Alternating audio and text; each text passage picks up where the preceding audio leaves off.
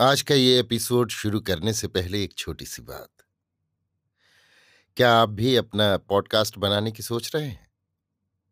तो anchor try कीजिए। ये पॉडकास्ट बनाने का सबसे आसान तरीका है। नंबर एक, ये फ्री है। नंबर दो, इसमें कई सारे ऐसे टूल्स हैं जो आपको अपने फ़ोन और कंप्यूटर पर रिकॉर्ड और एडिट करने की फैसिलिटी देते हैं। नंबर तीन आप अपने पॉडकास्ट को डिस्ट्रीब्यूट भी कर सकते हैं, जिससे इसे स्पॉटिफाई और दूसरे प्लेटफॉर्म पर सुना जा सके। तो डाउनलोड कीजिए फ्री एंकर ऐप या विज़िट कीजिए एंकर डॉट एफ़ पर अपना पॉडकास्ट स्टार्ट करने के लिए। ये तो थी एक छोटी सी जानकारी, और अब शुरू करते हैं एपिसोड का सिलसिला। तो आज के एपिसोड में। लीजिए सुनिए। ओ हेनरी की लिखी कहानी, गिरफ्तारी, मेरी, यानी समीर गोस्वामी की आवाज़ में। प्रेसिडेंट मिराल फोर्स और उनकी साथिन की गिरफ्तारी की जो योजना बन चुकी थी, उसके असफल होने की कोई संभावना नहीं थी। अलाजान के बंदरगाह पर पहरा बैठा देने के लिए डॉक्टर जवाला खुद पहुँच गए थे।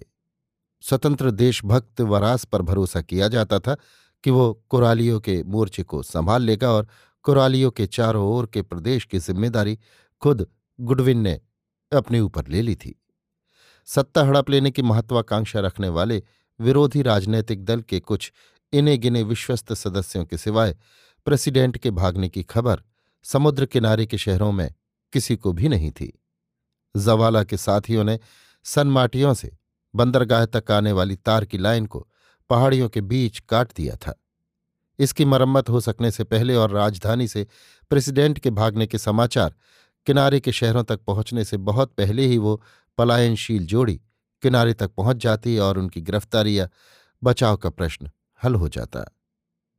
कोरालियों की दोनों दिशाओं में समुद्र के किनारे किनारे एक एक मील तक गुडविन ने हथियारबंद संतरियों का पहरा बिठा दिया। उन्हें रात भर सतर्कता से देखभाल करने का आदेश दिया गया। जिससे मिराल फोर्स छिपकर किसी छोटी मोटी डोगी से भागने की कोशिश न कर सके।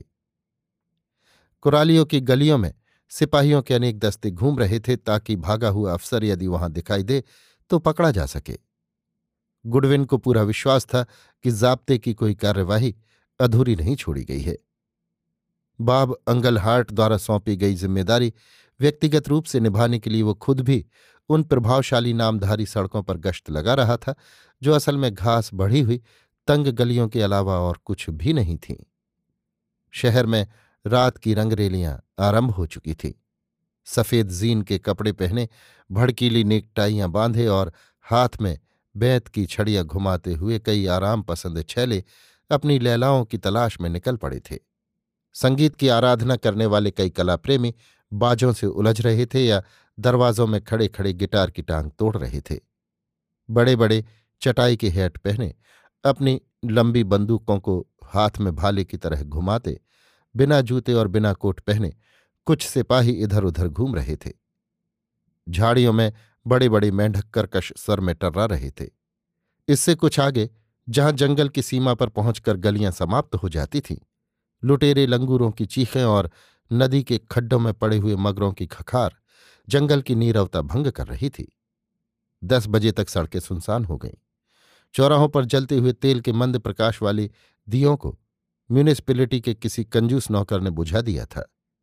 अपना हरण करने वाले डाकुओं की गोद में आराम से सोए हुए किसी बालक की तरह कोरालियो शहर एक ओर ऊँचे पहाड़ों और दूसरी ओर लहराते समुद्र के बीच नींद में बेसुध पड़ा था। उस अंधकार के गर्त में कहीं वो महान साहसी अपनी साथिन के साथ मंजिल तक पहुँचने को आगे बढ़ रहा होगा। शायद अब तक वो हरे भरे मैदानों की गहराई में पहुँच चुका होगा। आँख मिचौने का ये खेल अब जल्द ही समाप्त होने वाला था। अपनी सदी हुई चाल से गुडविन उस पड़ाव तक पहुँचा, जहाँ कोरालियों के हिस्से में आया हुआ अंचूरिया की सेना का दल पाँव पसारे बेखबर सो रहा था। नौ बजे बाद किसी भी नागरिक को लड़ाई के उस किले के इतने नज़दीक जाने की आज्ञा नहीं थी। परंतु ऐसे छोटे मोटे कानूनों को गुडविन अक्सर भूल जाता था। अपनी भारी बंदूक से कुश्ती सी लड़ते हुए संतरी ने पुकारा, कौन है? मुँह फेरे बिना ही गुडविन गुर्राया, अमेरिकन, और बिना रुके आगे बढ़ गया। वो दाई ओर मुड़ा और फिर बाएँ हाथ की गली से चलकर नेशनल प्लाजा नामक चौराहे पर पहुँच गया। गिरजे वाली गली से कुछ ही कदम दूर वो यकायक रुक गया। काले कपड़े पहने और हाथ में एक बड़ा सा सूटकेस उठाए। किसी लंबे मनुष्य को उसने सड़क पार करके समुद्र तट की ओर जाते देखा। जरा ध्यान से देखते ही गुडविन को उस मनुष्य की कोहनी से सटी हुई एक स्त्री भी दिखलाई दी, जिस मौन पलायन में अपने साथी की मदद नहीं तो कम से कम आगे बढ़ने की प्रेरणा देती हुई प्रतीत होती थी। ये दोनों कोरालियों के निवासी तो नहीं लगते थे। कुछ तेज चाल से गुडविन ने उनका पीछा किया, जिसमें किसी जासूस के हृदय को प्रिय, कलापूर्ण हथकंडों का संपूर्ण अभाव था। ये अमेरिकन इतना तगड़ा था कि उसके हृदय में जासूस का सहज ज्ञान उठ ही नहीं सकता था। वो तो अंचूरिया की प्रजा का प्रतिनिधि मात्र था और यदि कुछ राजनैतिक कारण ना होते तो वो उसी समय अपना रुपया मांग लेता। उसके दल की योजना थी कि उड़ाए हुए धन को बचाकर उसे देश के खजाने में लौटाया जाए और बिना रक्तपात या संघर्ष के अपने को सत्ताधीश घोषित कर लिया जाए। एक्सट्रांजरो होटल के सामने वे दोनों रुके और उस आदमी ने दरवाज़ा खटखटाया। उसके रंग ढंग से ऐसा प्रतीत होता था कि उसे हुक्म अदूली सहन करने की आदत नहीं है। मकान मालकिन के उत्तर देने में कुछ देर हुई, लेकिन अंत में रोशनी दिखाई दी। दरवाज़ा खुला और आगंतुकों ने भीतर प्रवेश किया। उस नीरव सड़क पर खड़े हुए गुडविन ने एक और सिगार सुलगाई। कुछ ही क्षणों बाद मकान के दो मंजिले की खिड़कियों से हल्का सा प्रकाश दिखाई दिया और गुडविन ने सोचा, इन्होंने कमरा किराए पर लिया है। इसका मतलब ये हुआ कि अभी तक उनके भागने का इंतज़ाम नहीं हुआ है।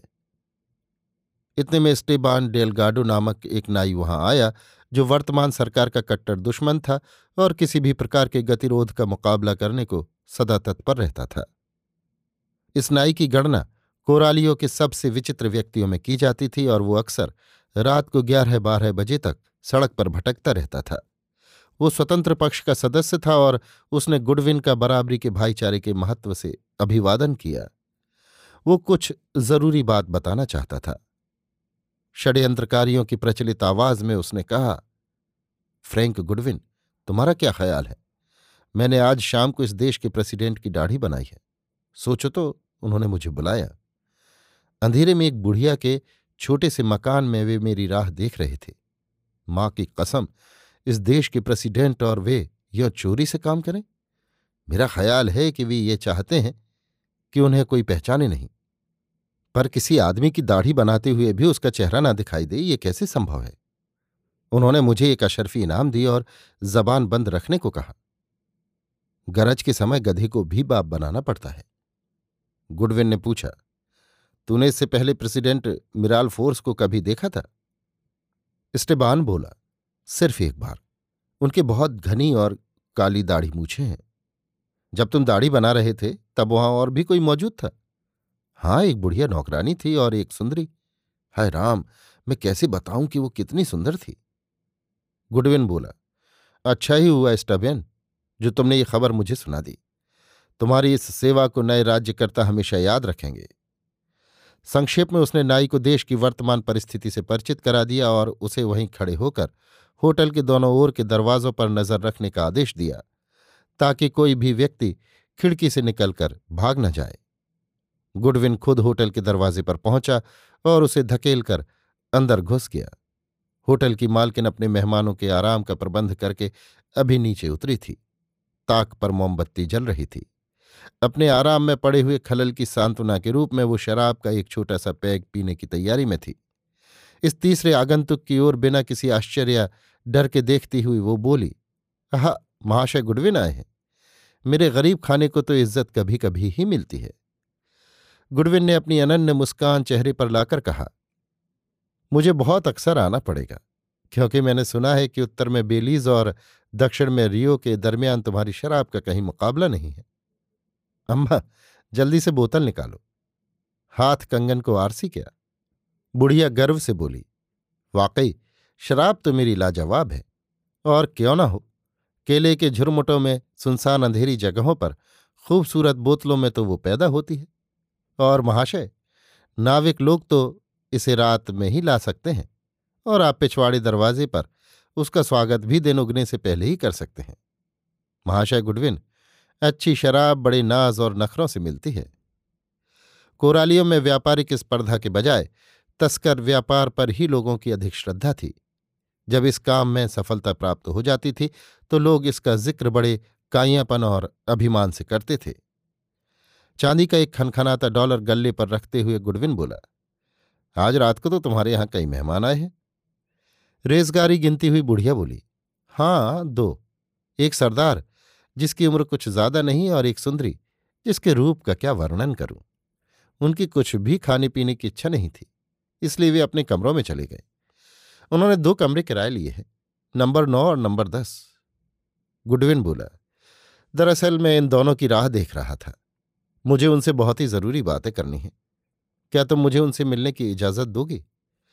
संतोष की सांस लेते हुए बुढ़िया बोली, क्यों नहीं? इसमें हर्ज ही क्या है? सीधे ऊपर चले जाइए। कमरा नंबर नौ और दस। गुडविन ने अपने कोट की जेब में पड़ी हुई अमेरिकन पिस्तौल को संभाला और खड़े जीने पर अंधेरे में ऊपर चढ़ा।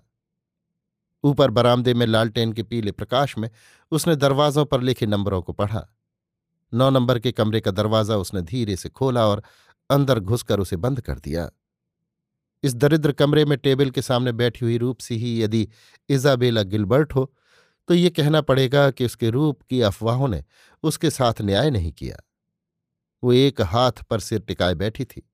उसके शरीर की हर रेखा से अत्यंत थकान की उदासी झलक रही थी और उसके चेहरे पर व्याकुलता छाई हुई थी। उसकी आँखों की पुतलियाँ भूरी थीं और उसकी आँखें दुनिया की प्रसिद्ध सौंदर्य सम्राज्ञियों के ढांचे में ढली हुई प्रतीत होती थी।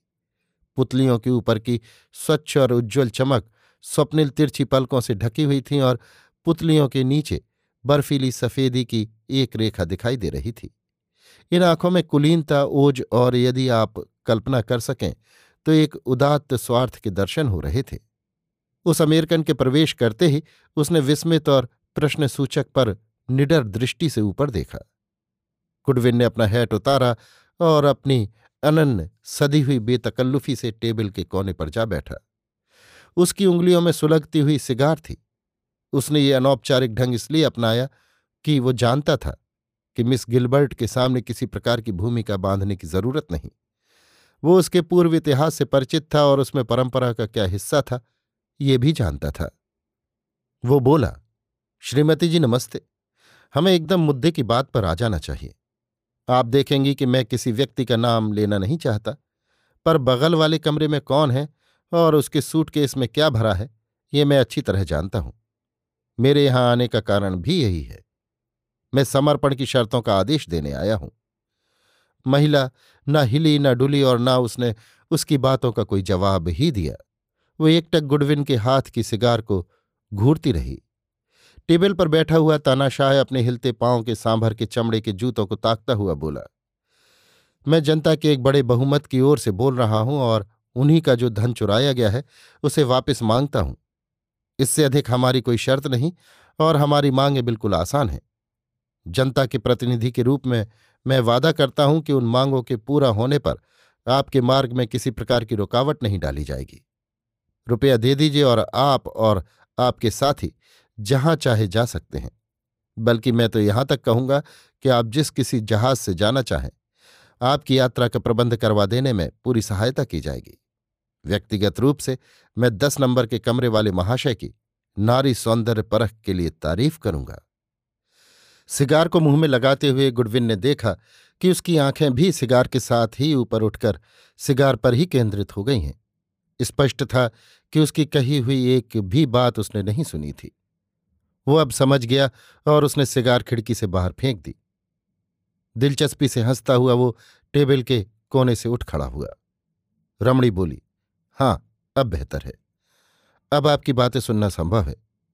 तहजीब का दूसरा तकाजा यह है कि आप मुझे बताएँ कि मैं किसके द्वारा अपमानित हो रही हूँ।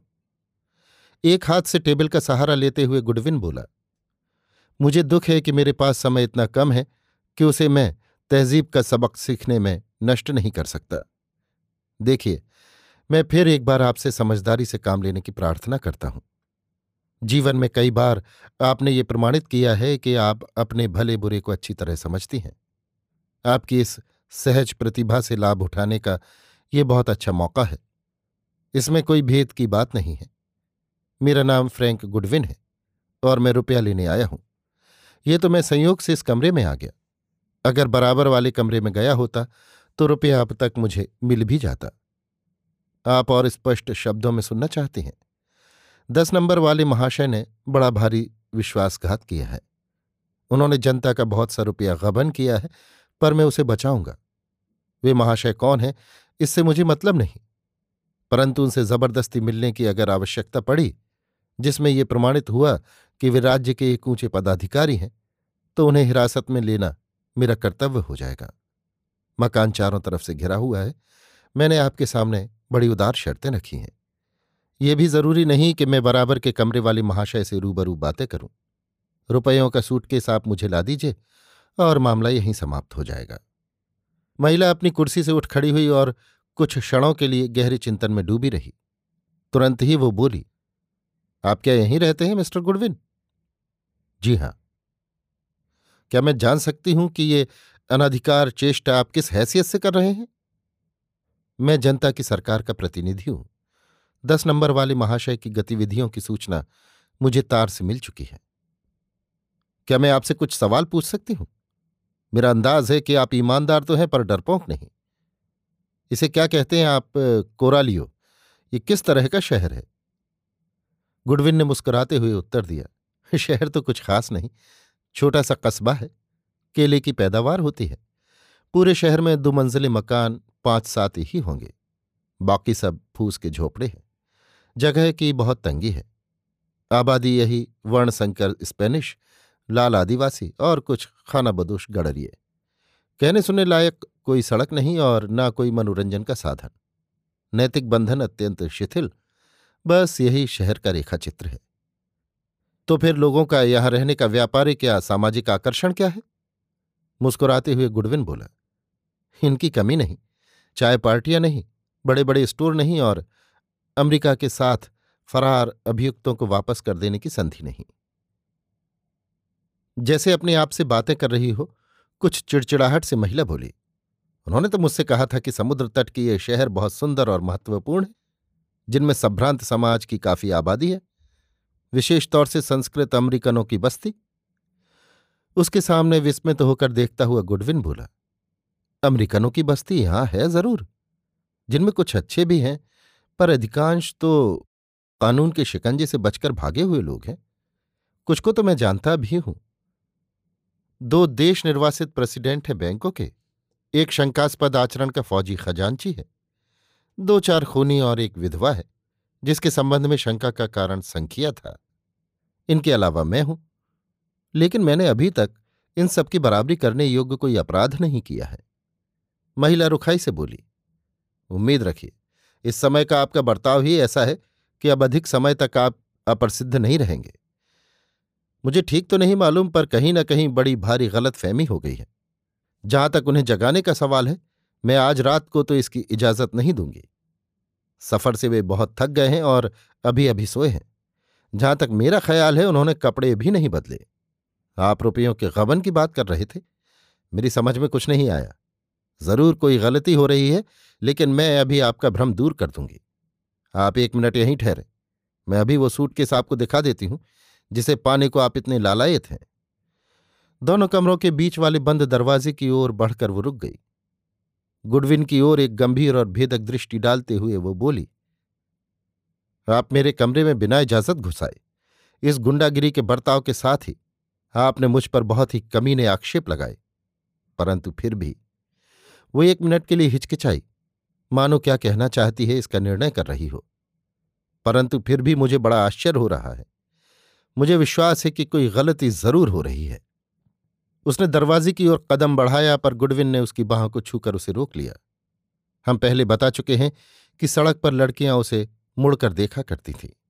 वो पूर्ण पुरुष था, लंबा, चौड़ा, सुंदर और सुहावनी सीमा तक जंगली, और वो थी रूप गर्विता माननी। भावना के अनुसार तेज या निस्तेज।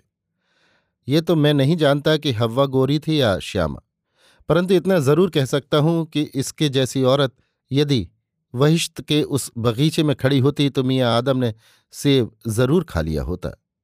इस नारी के रूप में गुडविन की तकदीर सामने खड़ी थी, पर उसे इस बात का होश नहीं था। परंतु होने की पूर्व सूचना के समान उसको सामने देखते ही अफवाहों में चित्रित किए गए रमणी के उस पहलू ने उसका मन कड़वाहट से भर दिया। वो आवेश में आकर बोला, अगर कोई गलती हुई है तो उसके लिए आप जिम्मेदार हैं। मैं उस आदमी को कोई दोष नहीं दे सकता, जिसे अपना देश, अपना स्वाभिमान यहाँ तक कि गबन किए हुए रुपयों के रूप में मिलने वाला क्षणिक संतोष भी त्यागना पड़े। मेरी दृष्टि में तो आप दोषी हैं। भगवान की कसम, मैं अब समझ सकता हूँ कि उस बिचारे की ये दुर्दशा कैसे हुई। मुझे तो उस पर दया आती है। उन देश निष्कासित आवारों के साथ जगह जगह की धूल फांकती हुई तुम्हारे जैसी अप्सराएँ ही मनुष्य को अपना धर्म बेचकर पतन की ओर अग्रसर। जैसे उसकी बातों से ऊब गई हो, उसे बीच ही में रोककर महिला बोली, अपना भाषण चालू रखने की ज़रूरत नहीं। तुम क्या कह रहे हो? मैं कुछ नहीं समझती और कहाँ तुम्हारी गलती हो रही है, ये भी नहीं जानती। परंतु यदि उस सूटकेस की चीज़ों को दिखा देने से ही तुमसे पिंड छूट सकता है तो उसमें एक मिनट की भी देर नहीं होगी। बिना आवाज़ किए जल्दी से बराबर के कमरे में चली गई। कुछ ही क्षणों बाद उस भारी सूटकेस को उठाकर बाहर आई और घृणापूर्ण, सहनशीलता के भाव से उसे अमेरिकन के हाथ में थमा दिया। गुडविन ने सूटकेस को टेबल पर रखकर उसके पट्टे खोले। पास ही खड़ी वो रमणी अत्यधिक तिरस्कार और थकावट की मुद्रा से उसकी ओर घूरती रही। गुडविन ने सूटकेस को पूरा खोलकर दो चार पहनने के कपड़े बाहर फेंके। कपड़ों के नीचे बड़ी कीमत के अमेरिकन मुद्रा के नोटों के बंडल ठसाठस भरे थे। बंडलों के ऊपर बंधे हुए कागजों पर जो संख्याएँ लिखी हुई थीं, उनसे अंदाज़ा किया जा सकता था कि पूरी रकम लाख डॉलर से कम नहीं होगी। गुडविन ने महिला के मुँह पर एक उड़ती हुई नज़र डाली और उसे ये देखकर विस्मय जनित आनंद हुआ कि उसके चेहरे पर हवाइयाँ उड़ रही थीं। उसकी आँखें फटी हुई थी, सांस फूली हुई और टेबल के कोने को ज़ोर से थामे, वो अपने आप को मुश्किल से संभाल पा रही थी। निष्कर्ष ये निकला कि उसके साथी ने सरकारी खजाने से जो गबन किया है, उसकी उसे कोई जानकारी नहीं थी।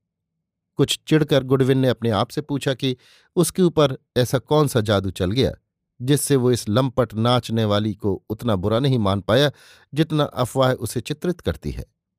बराबर के कमरे से आई एक आवाज़ ने उन दोनों को चौंका दिया।